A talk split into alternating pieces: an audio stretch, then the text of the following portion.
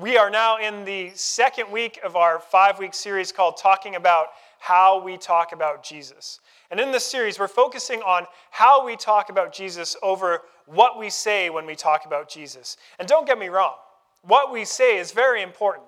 Uh, but how we go about saying it is also very important because if we're going to share the gospel, we want to do so in a way that first and foremost represents who Jesus is and, and is also in accordance with how he would like us to share the gospel. Uh, and when we grasp how God has equipped us to share our faith, what we say will be a byproduct of following him. Uh, if you missed last week's sermon, I want to encourage you to go online and download it. Uh, it this sermon really builds upon that one. Uh, last week, just to recap, we talked about creating a culture of invitation. And we, we looked at the come and see approach, inviting people to environments and spaces where they can encounter Jesus through the scriptures. So, whether that's inviting someone to a Sunday service, whether that's inviting them to Alpha, whether that's inviting them to a small group or for a coffee, uh, we, we go out and we say, Come and see, come and encounter Christ for yourself.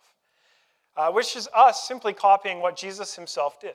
He invited people to follow him and figure it out along the way. Uh, and we also, as a community, we pray and we pray earnestly that God would make us into a prophetic community. That He would gift us so that our words uh, might be His words through us, uh, and that we might speak into the hearts of people in a way that we can't do by our natural knowledge alone. Uh, so I want to encourage you go online, listen to that sermon, because uh, today I want to look at another approach to sharing our faith. It's the go and tell approach. And I think this goes hand in hand with asking people to come and see.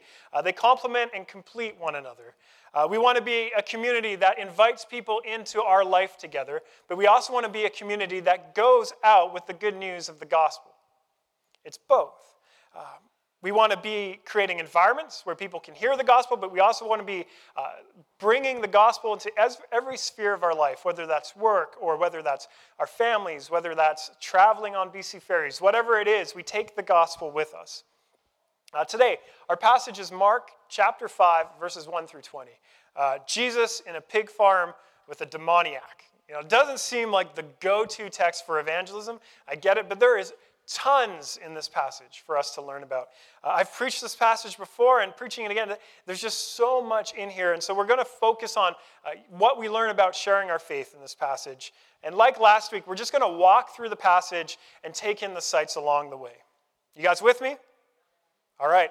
Uh, open your Bibles then to Mark chapter 5, uh, verses 1 and 2. They, Jesus and his disciples, came to the other side of the sea, to the country of the Gerasenes. And when Jesus had stepped out of the boat, immediately there met him out of the tomb a man with an unclean spirit. And if we jump quickly to verse 11, we read, A great herd of pigs was feeding there on the hillside. I want you to go ahead and imagine a place that you have no desire to be whatsoever. Uh, it might be the dentist, you know. You know, and, and, and, imagine everything that fills there, you know, the terror of getting a cavity. Or, or, I don't know, it might be the Arctic. Like you just have a thing with snow and polar bears. Uh, but, you know, go ahead and imagine the place you do not want to be. Uh, but also try to imagine a place that, to some capacity, repulses you. Uh, so whether that's like being in the depths of a, su- a sewer system or, you know, a closed closet that you're locked in with moldy cheese, like whatever it is, imagine a place that repulses you. For me, uh, that place is Anaheim. You might be thinking, Anaheim? What's wrong with Anaheim? You know, you've got the white Californian beaches, you know, you've got great weather, the Mighty Ducks, Disney World. Uh, there's nothing wrong with Anaheim, California. I'm talking about Canada's own Annaheim, Saskatchewan. Population 218. Uh, once known, however, for a fantastic music festival. And back in my touring days with the band, we got invited to play this festival. And it was really cool because it lined up with a tour we were already on, and, and there was actually like some big name acts on it, like the Ripcords, and I know that means nothing to you guys, but we were really excited to play this festival. And so the day before, we were playing in Saskatoon, and Annaheim was about a two hour drive from Saskatoon. We figured no big deal.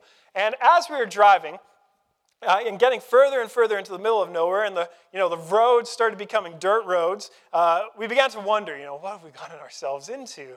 Uh, and we we've, we've learned, you know, from experience, like if you blink, you will drive past on Annaheim. Like literally, one blink, it's gone. We drove past it five times trying to find this place, but eventually found it. We found the venue, and it was just like a pig's mess. Like it was just a mess. But, you know, literally, it was a pig farm, like with a stage set up and, and, and sound system and um, pigs, like, like mutated, weird big pigs scattered around the field with like pig hooves, like interspliced, like just throughout the field. The weirdest venue I've ever been to in my life. And uh, as was our fashion, we showed up a little late, and you know, some other bands were already there, but there was no people. And we're wondering what's going on. So we tracked down uh, the promoter. We found her, and we said, "Hey, you know, where's the people?" And so, well, don't want you to worry, but which is never a good start to a conversation. Um, last week, uh, the police sort of raided the farm because there was a cocaine operation going on here, and word spread throughout the town, and no, no one wants to come to the festival. Okay. Uh, I don't know. I, I don't know if it was just like being in the middle of nowhere or being at a pig farm where it used to be a cocaine operation, but I feared for my life. Like, why do these people need pigs to do this thing? Uh, it was just like images of the Godfather, you know, and, and some bands actually stuck around and played. Like, we just left. I was like, there is no way I'm staying here any longer than I have to. Annaheim, Saskatchewan. Never, never going back. You couldn't pay me enough.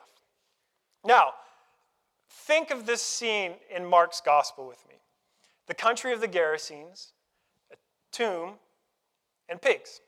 Uh, I can't think of anything worse for Torah practicing, kosher keeping uh, Jewish men. They're in the Gerasenes. This is Gentile region. This is unclean territory. This is the people that they separated themselves from on purpose. You know, the, the tombs uh, in, in, their, in their law, if you touched a dead body or you walked over a tomb, you were ceremonially unclean for a full week. You couldn't enter into tor- the temple. You couldn't worship. You were unclean. Uh, and don't even get them started about the pigs. You know, dirty, filthy animals, not to be eaten, forbidden by God. This place would have been undesirable to them, even repulsive. It's no place for any Jewish person in their time. Uh, they might have even thought that God had no interest in the Gerasenes, that this place was beyond God. And to add insult to injury, let's be honest, their, their welcoming committee isn't all that great either. It's not like they had someone there, you know, like a chauffeur welcoming them, you know, wearing the ancient equivalent of a tuxedo with a sign saying, you know, welcome Jesus and the disciples. It's not like they were led off to some nice kosher sensitive inn. You know, they're welcomed by a demoniac. Like, this is not who you send to the airport to pick up your friends, but nonetheless, this is who welcomes them. And it's interesting, Mark doesn't even highlight like how uncomfortable that must have been for Jesus and the disciples. He actually wants to focus on describing this man's condition. And it's completely heartbreaking. Look at verses 3 through 5. This man, he lived among the tombs, and no one could bind him anymore, not even with a chain. For he had often been bound with shackles and chains, but he wrenched the chains apart, and he broke the shackles in pieces. No one had the strength to subdue him. Night and day among the tombs and on the mountains, he was always crying out and cutting himself with stones. This man, in a very real sense, is the living dead. He was beyond any possible help. Uh, he had been so dehumanized by evil that people resorted to treating him like an animal. They tried to bind him up with chains and shackles, but to no avail. He had a supernatural strength that could not be contained. They could not help him. He was beyond help, and he was a threat to society. So he got relegated to the tombs, but he was also a threat to himself. We read he was always crying and cutting himself. Underscore that. Always. This man, he was so traumatized by evil that he was beyond hope and beyond help. He is alone. He is suffering by himself in the tombs. He is as good as dead. And frankly, most of us, if not all of us, have never encountered someone like this.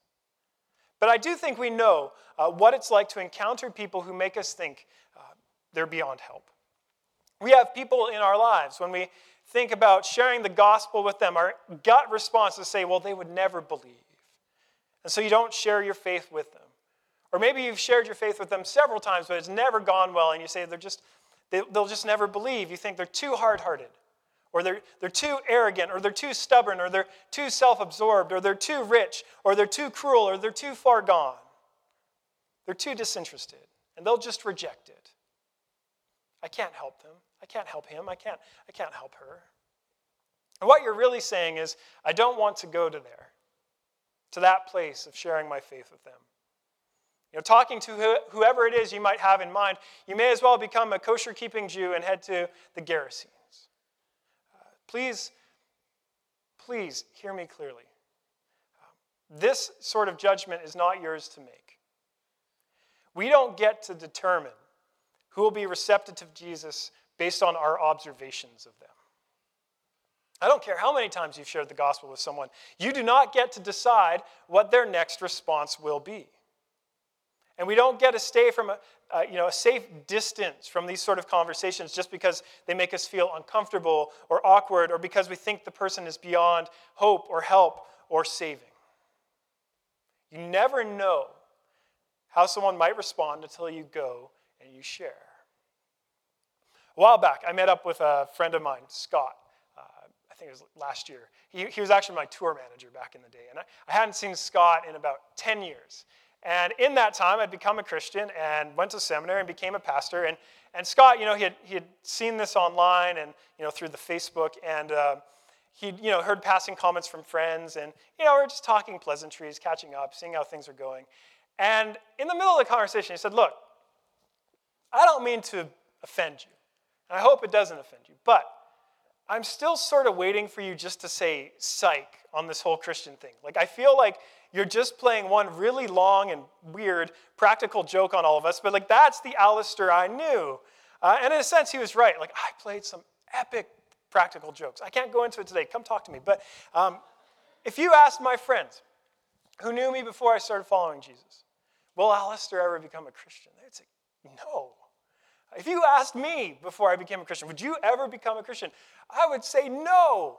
Um, you know, it, I was the person, in a very real sense, that people didn't want to share their faith with. Like for 22 years, I never got invited to church. I never got told about Jesus by anyone. I can't blame people. Like I was far gone. I was a cruel and harsh person. I lived by eye for an eye.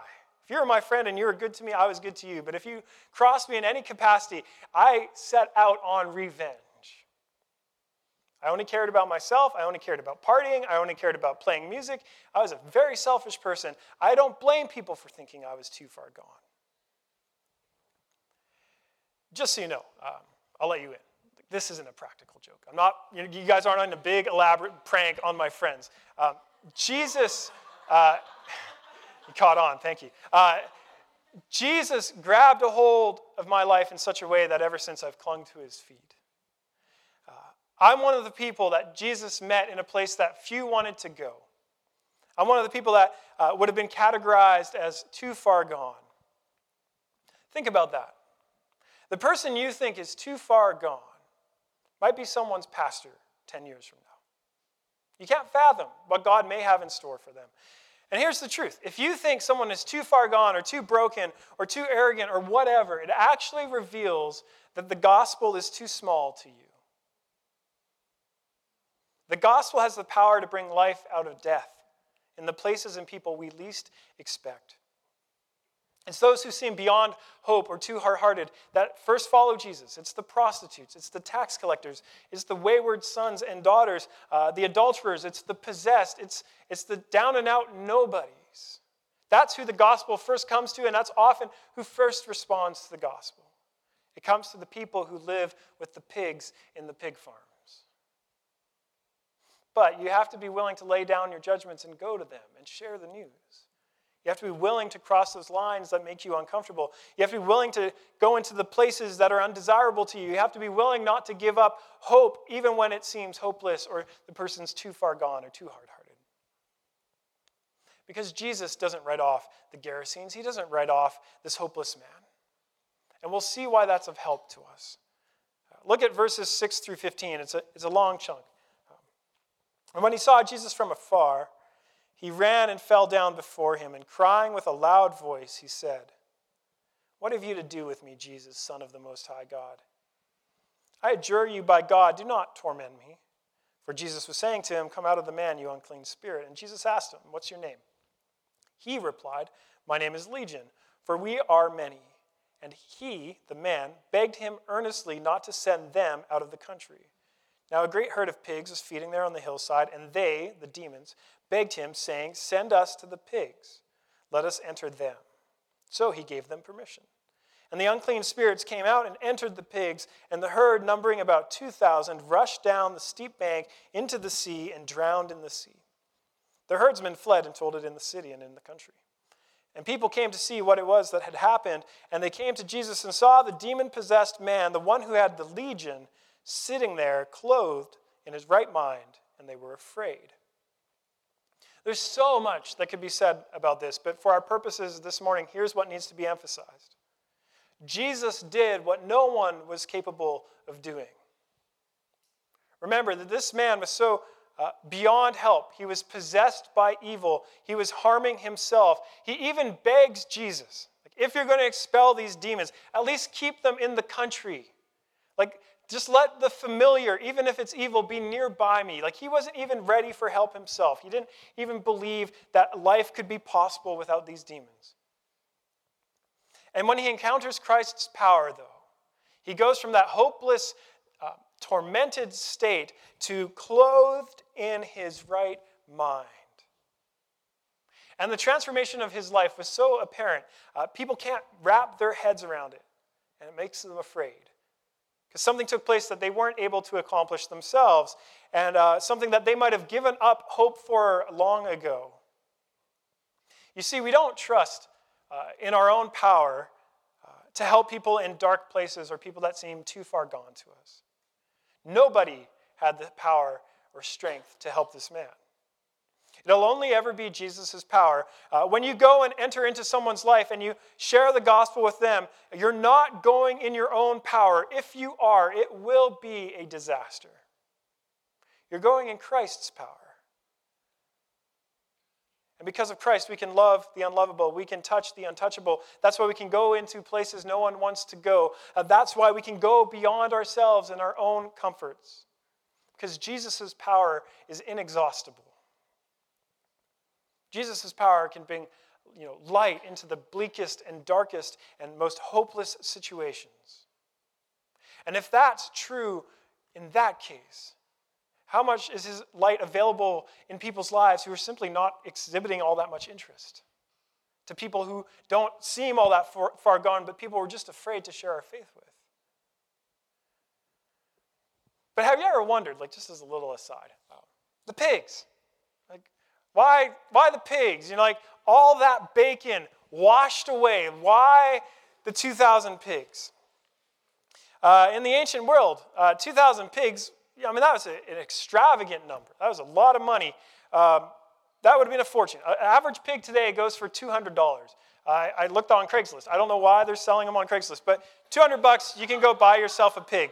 Um, I don't know how much you can go and turn and sell that for, but 2,000 pigs, you're talking 400K, you know, just pig. And um, St. Jerome of the fourth century, he, he suggests that the destruction of the pigs was necessary so we could see the worth of one soul being saved. Now, Mark, I'm not sure if that was his point, but I think Jerome's onto something. And it's a strange uh, and beautiful suggestion. You're worth that many piggies to God. How, it, the question really is how much would God pay for one soul? How far would God go for one person? And often, I think popular opinion really says not that far. For example, when people say, if there's a God, and I die and I meet him, you know, God will either see I was a good person or he won't. And, and if he doesn't, I don't really want anything to do with that God, anyways. I love when people tell me this because it's a very telling statement. Uh, first, it shows that you actually don't think God would go all that far for us. Because you think he is so uninvolved in the world that you can only find out if there is or isn't a God once you die. And second, it shows that you believe that God won't go that far for us because he only rewards good people. So you're saying that God is a distant God who has set up this reward based system. And that is not the gospel of Christ. God is utterly involved in the world. Uh, in Christ, God descended to be among us. God clothed himself in human flesh. You have to think about that. God becoming human. That would be about as appealing to him as it would for us to become slugs. You're talking about the infinite becoming finite, descending, or as scholars like to say, condescending to become like us. And yet he does it. And he becomes like us, but he doesn't stay in the safe places. He goes to the Gerasenes. He's found in the, dark and hopeless places. And if he's found there, he's found everywhere else too. Uh, the, the Christian testimony is that God is deeply involved in creation and his world. That's how far he's willing to go for us. But he doesn't just go this far for good people. That might be justifiable. He doesn't just he, he goes this far for the hopeless people. He goes this far for the down and out people. He goes this far for people who aren't even seeking him. And he'll pay whatever it costs to free them, even when they're not searching for it. God will go all the way to the cross. He'll go all the way to a place of humiliation and death, not just for good people, but as St. Paul says, for the weak and for the ungodly, and even for sinners and enemies. That's when God loved us. That's when God died for us. He'll go all the way to that place for those type of people in order that they may receive mercy and forgiveness. That is how much God is willing to pay. And the man who was freed, he had a taste of this. You know, think about the impact this would have had of him. The impact of being freed, first of all the impact of, of new life, but the impact of being so loved by God, being that valuable to God, and seeing that God would go that far for him, even while he was possessed by evil, harming himself and others. And his response is just beautiful. Look at verse 18. Uh, as Jesus was getting into the boat, the man who had been possessed with demons begged him that he might be with him. And Jesus did not permit him, but said to him, Go home to your friends and tell them how much the Lord has done for you and how he has had mercy on you. The man who once begged that Jesus at least keep the demons in the country doesn't even care that they're off the cliff now. He just begs that he might stay with Jesus. All this man wants is to be with Jesus. All he wants is to be with the one who has loved him. And you would think the people who witnessed this amazing thing would respond in the same way, but look at how they respond to this miracle. Verse 17 they began to beg Jesus to depart from their region. When people say to me, if I could just see a miracle, I don't know what, you know, maybe God opens up the sky, peekaboo, hello, you know, or like fireworks or something, um, then I would believe in God. I say, no, you wouldn't.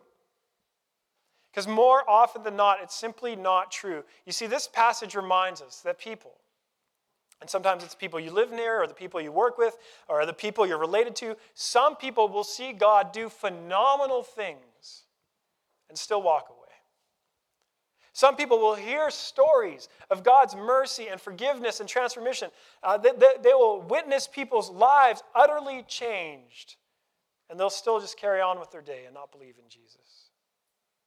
And yet, Jesus, knowing that people will reject him, still says to this man who's been healed, Go home. Tell everyone how much the Lord has done for you and how he's had mercy on you. So, again, let me stress this. How people respond to the gospel is not your responsibility. It's not up to you to determine what their answer will be. Your responsibility is simply to go and tell them the beautiful news of God's mercy towards people like us. And what does this man have to say about God's mercy? He doesn't have a ton of knowledge. He's not Jewish, he's not studied in the Torah. You know, he, he has this one encounter, and it's enough. His story of Jesus' mercy upon him is enough. Knowing God's mercy in your life is all you need to know and all you need to share when you go into other people's lives and meet them where they are. One of the most powerful things you can share with someone is your story of encountering God's mercy. And you're thinking so loud right now, I can hear you saying, like, but my story is not that interesting. You know, I'm not this crazy story. Like, it's just pretty, you know, found Jesus when I was three, and it's been pretty steady progression ever since. There's no such thing as a boring encounter of God's mercy. The mercy Jesus has given you is beautiful and it's yours and it's uniquely yours and it is enough. You don't have to have some crazy um, you know, story full of contrast uh, to, to have a, powerful story. You just have to have Jesus. Some of you know we occasionally have an event called Beer and Theology at the Sin Bin, because that's where you do these sort of things. And I love these nights. I absolutely love them. We get together with skeptics and atheists and people who've been to church and you know occasionally people who think aliens are in our midst and, and we just get together and we talk to God about our doubts and our questions uh, in a neutral environment over some drinks. And the last time we did this, I had the fortune of, of chatting with a guy named Bo. And Bo just asks brilliant questions, very intellectual guy. And so I gave my best textbook answers. You know, I laid out the cosmological argument for the existence of God, the moral argument, the aesthetic argument, the ontological argument. You know, I, I gave him four years of seminary in like 5.5 minutes, and I didn't even give him a bill for it. And uh, I, I realized I was getting him nowhere closer to Jesus. We were just, we were just talking. And then this girl who was at the corner of the table um, piped up, and she hadn't talked the whole night. And she said, Hey, can I just share how I started following Jesus. And Bo was really excited about it. He said, I would love to hear that. And, and she said, Well, it didn't happen overnight. I was an atheist. Uh, but I couldn't shake this desire to know Jesus. And slowly, I had more and more of a sense that God wanted to be involved in my life. I can't fully explain it. There was no bright lights, no arguments to assuage all my doubts and questions just a slow progression towards a sense that God really does want to be involved in my life, that Jesus really is who he said he is, and that his mercy really can change me. That's all she said. That's all she had. Um, and afterwards, there was kind of silence over the table, and Bo piped up. All right, I just want to ask the table something. I think there's maybe 10 of us at the table. He said, What do you find more convincing? Alistair's arguments, right? Very convincing or, or, or this woman's story. And he looked at me like dead in the eyes, like, no offense, Alistair, but I'd take her story any day. Way more compelling. You see, your story of your encounter with Jesus will be compelling enough for people to listen to it. It'll carry more force than any argument you can muster up. But it'll also be compelling enough for you to share because when you reflect on just how much mercy God has had on you, when you reflect how loved you are by Jesus, how can you keep it to yourself? You don't share out of guilt or out of obligation. You, you, you, you share out of an overflow of God's love for you. Christ's mercy isn't just big enough for you, it's big enough for the world. And that's why Jesus doesn't allow this man to stay with him. He sends him out and his one encounter with Jesus, that's all he'll ever have, was enough. Because he knew his mercy. And his mercy is such an unusual trait in our world. We know compassion, we know social compassion. Uh, but mercy, it's unmerited, it's undeserved. Think about this demoniac. He encounters the holiness of God embodied in Christ, and he is clothed and cloaked in evil. Christ could have slain him down on the spot and been perfectly just and right in doing so. But he doesn't. He has mercy on him, he frees him, he gives him new life. For no other reason than the fact that God chooses to show mercy on a damaged soul. And because of what Jesus has accomplished, that same mercy is available for us. God's mercies are new every morning. You can't out sin the mercy of God, He will always pursue you. You only have to turn and relent. But where do we go then with our stories of mercy? That's the last thing we have to ask. Mark's text says anywhere. Nowhere is off limits. We learn that there's nowhere Jesus wouldn't go, which means there's nowhere he might not lead us. And we have to be open to go wherever it is he may lead us, uh, no matter how uncomfortable we may initially be, because he will be with us no matter where he sends us. But his command to this man, I think, is very telling. And it, um, he says, Go home to your friends. Go home to your friends. Start there. Start with the people God has already placed in your life. Share your story with them. Go out for coffee and say, I don't know if I've ever told you about how Jesus has changed my life, but if you're willing to listen for 10 minutes, I'd love to tell you about it. Go in even if you're nervous. Go into it even if you're afraid that they won't respond well, because it's not for you to decide how they're going to respond. Your, res- your responsibility is to simply go and tell, and then maybe follow up by saying, Come and see. Come and encounter Christ in these environments. So this week, I want to encourage you to go and tell people of God's mercy in your life. Pray for opportunities. Be faithful when God prompts you, and don't worry because you don't go in your own power. You go with Christ and his power working in and through you. You go with the one who has gone uh, as far as you can fathom to reclaim you as his own. You're going with the one who would lay down his own life simply for you, because that's how valuable you are to him. And if you're here and you're figuring out, is Jesus really who he said he is? And maybe today, maybe, just maybe you're thinking, um, I'd really like to know and experience this mercy. All you have to do is ask, Christ will give it abundantly.